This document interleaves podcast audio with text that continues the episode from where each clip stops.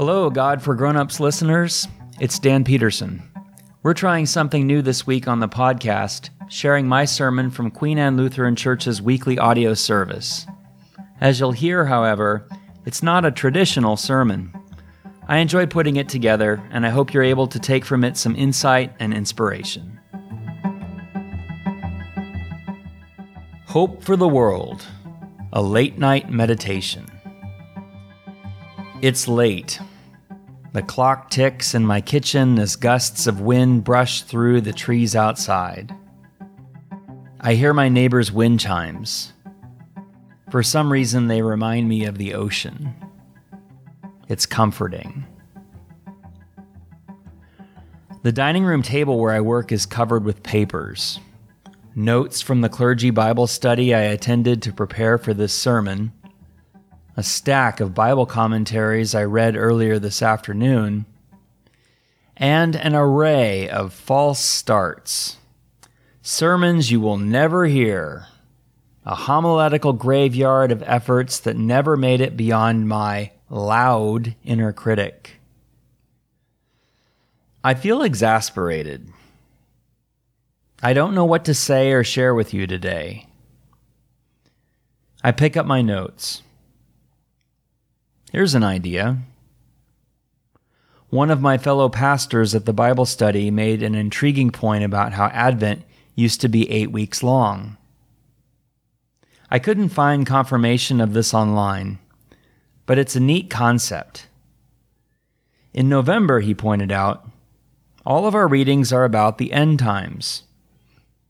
Keep awake, therefore, Jesus says in verse 13 of today's Gospel for you know neither the day nor the hour.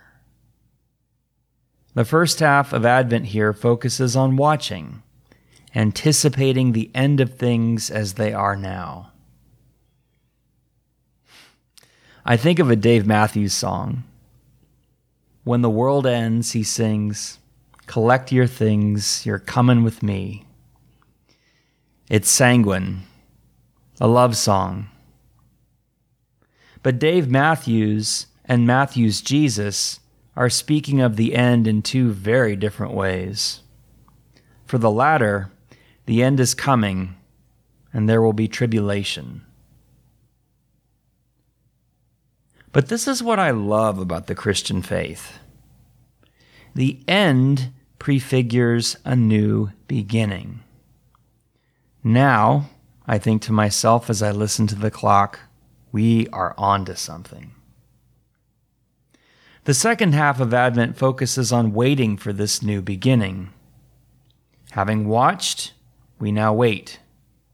We anticipate first the end of the present age, and then, with respect to Christ's birth, we wait for the new beginning that will follow. Something old is passing away, something new is coming. Here's what I learned from one of my commentaries about waiting, about finding oneself in between the old and the new. According to the New Oxford Annotated Bible, our gospel for today is an apocalyptic parable that exhorts the community to whom Christ is speaking not to lose hope or patience and remain prepared. So, how does one prepare for the Lord's arrival? I recall asking my colleagues at the Bible study. Don't be complacent and think it's far away, one responded. We prepare for the Lord by doing justice, by loving our neighbor. Hmm. I like that answer. It works, and it connects to our reading. In today's parable, the bridegroom is Jesus. This is how the early Christians described him it's a metaphor. He was the bridegroom of the church. When he speaks of how the wise among his followers keep their lamps lit with oil, this too is a metaphor. The lamp represents the good deeds that shine forth in our lives. Your word is a lamp to my feet and a light to my path. Psalm 119. Now we can put it all together.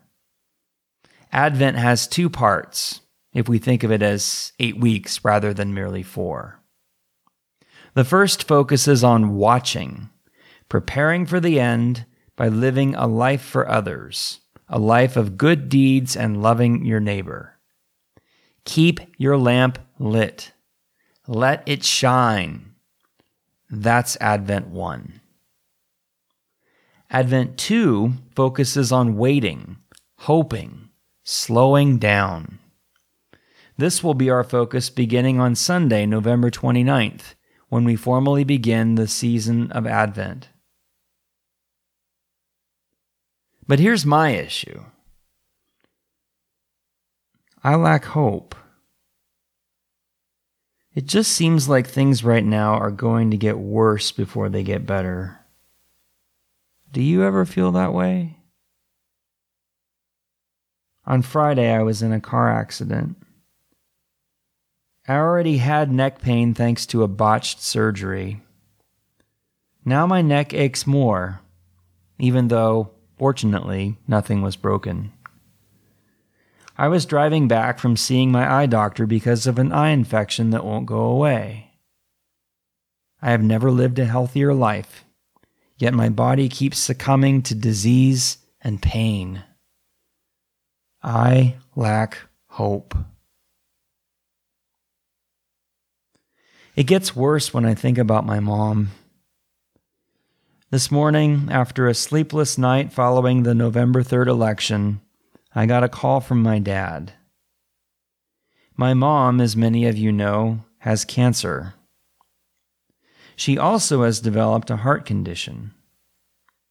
She was supposed to have surgery in late October or early November. But now, inexplicably, the surgeon is putting off the procedure. What are we supposed to do? Without the surgery, her chances of withstanding chemotherapy decrease substantially.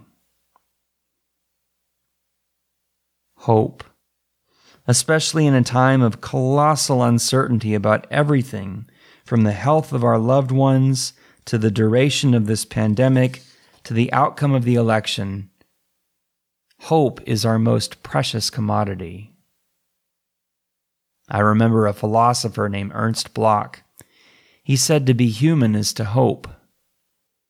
I guess it's just that sometimes hope is extremely hard to find.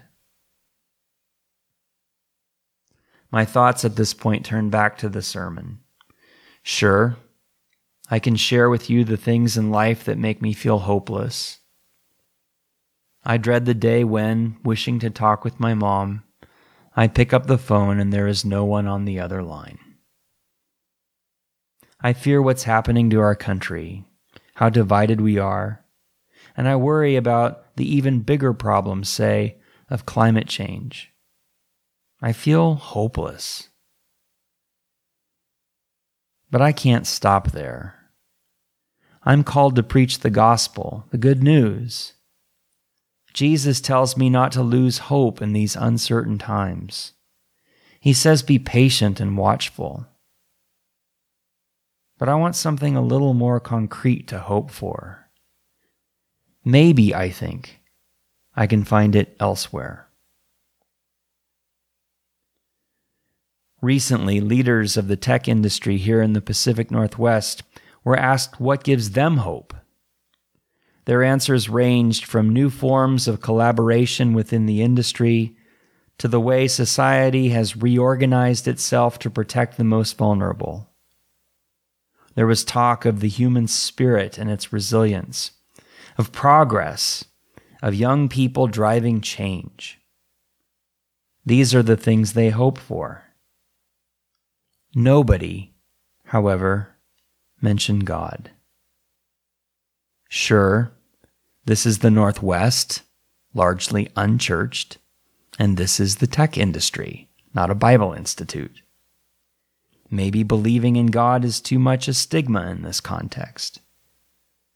But the interviewees included Bill Gates, and he's a churchgoer.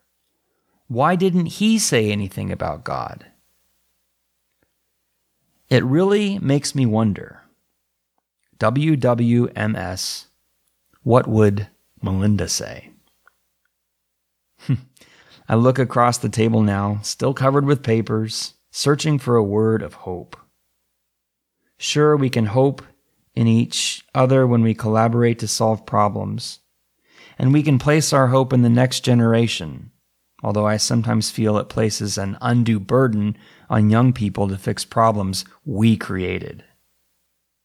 But should we not ultimately hope in God? Or is it? I pause before it comes to me.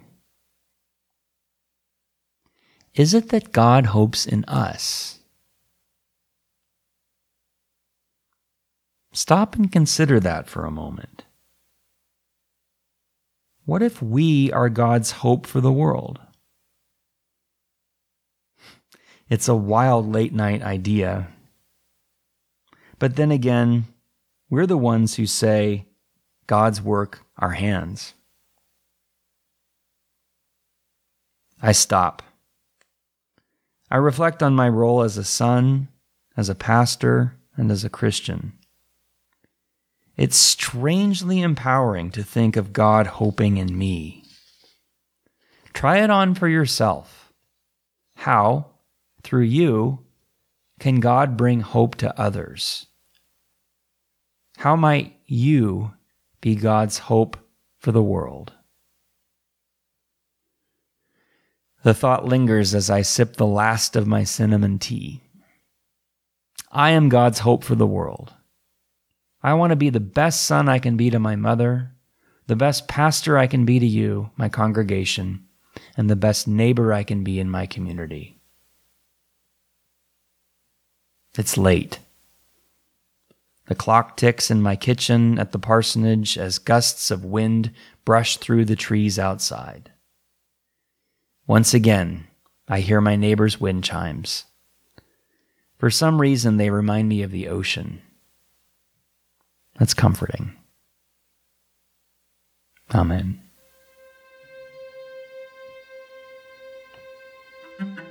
Thanks for listening, everyone. You can hear the full audio service at queenannelutheran.org, including the gospel reading, prayers, and music by our cantor, the amazing Kyle Haugen. You can also subscribe to the Queen Anne Lutheran podcast wherever you listen. I'll be back soon with another episode of God for Grownups.